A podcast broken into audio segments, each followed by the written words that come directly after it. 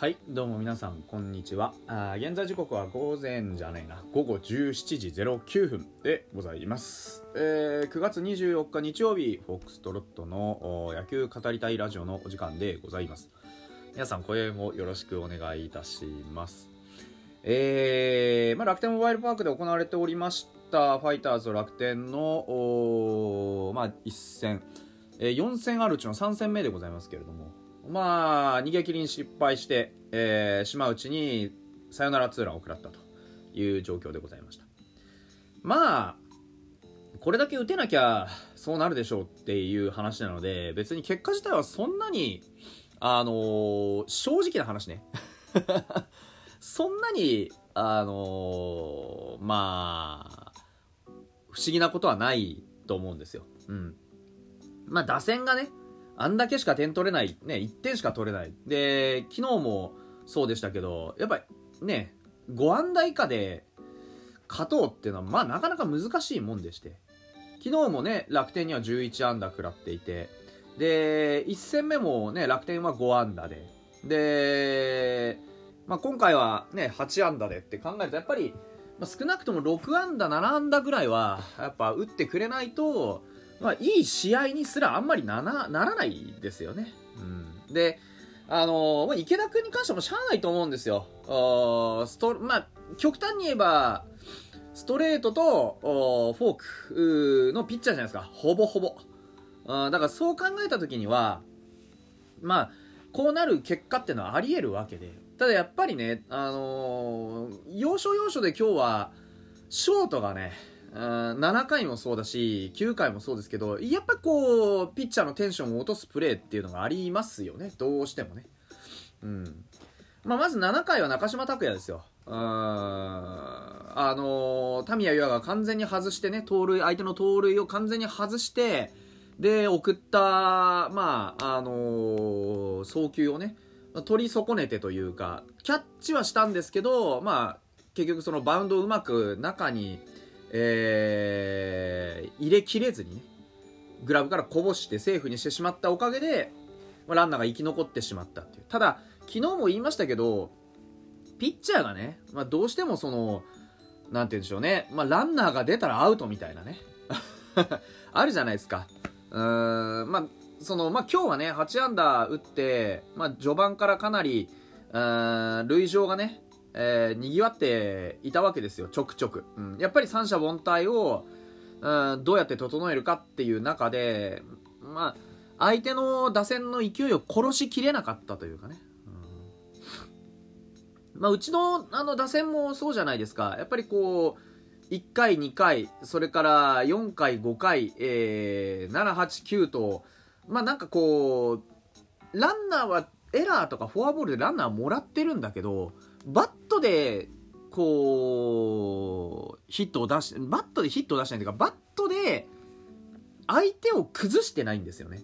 だから相手がフォアボールとかエラーとかで、なんとかこう、ね、あの、ランナーが出た時に、我々は何もしてないんですよね。うん。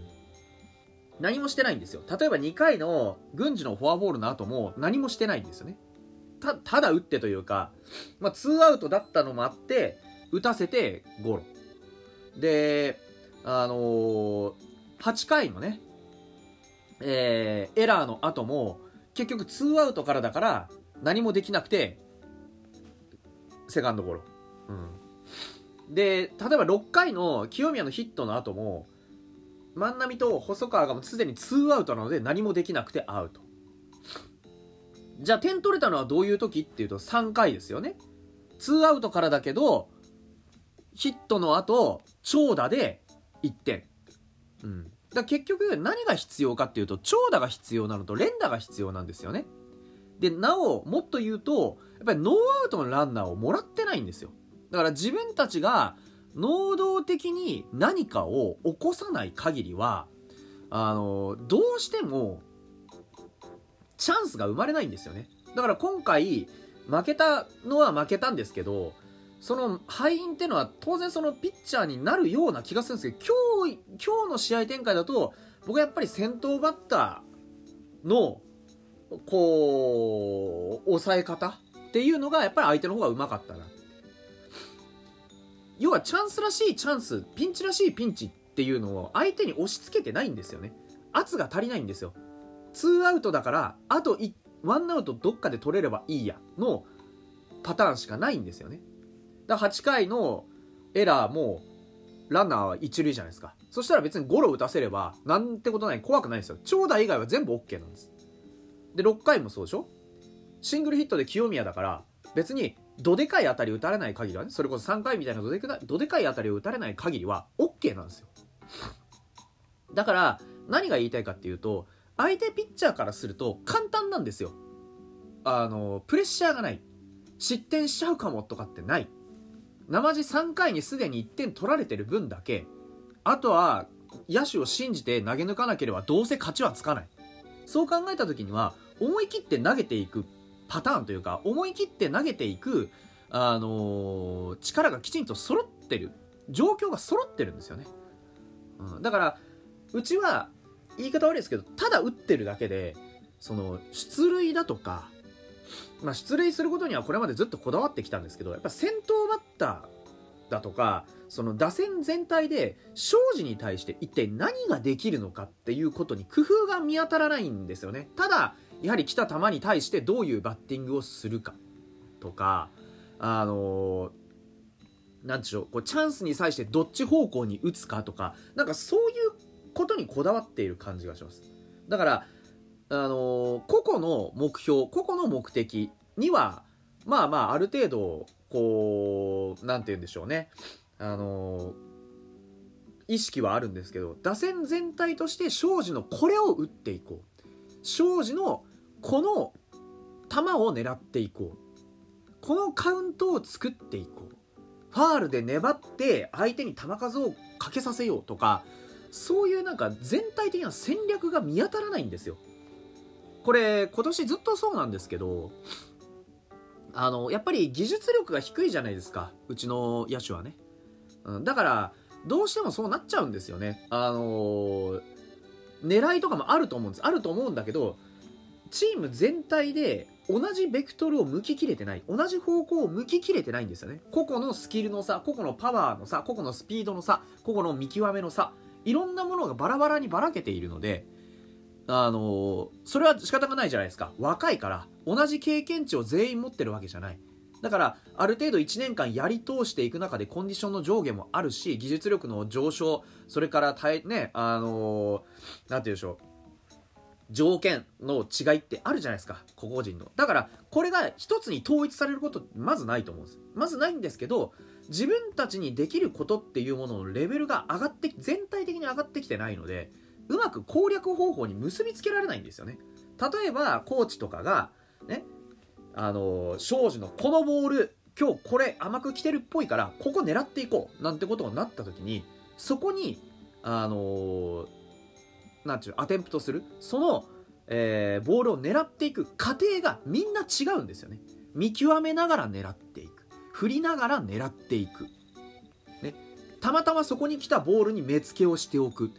逆に他のところでボールをカットしながらここを狙っていくみたいなそこに至る方法が統一されてないから相手からするとじゃんけんポンでグー出てる。相手はパー出してきた。負けた。じゃんけんポンでチー出した。相手もまたパー出した。勝ったみたいなその何て言うんでしょうね。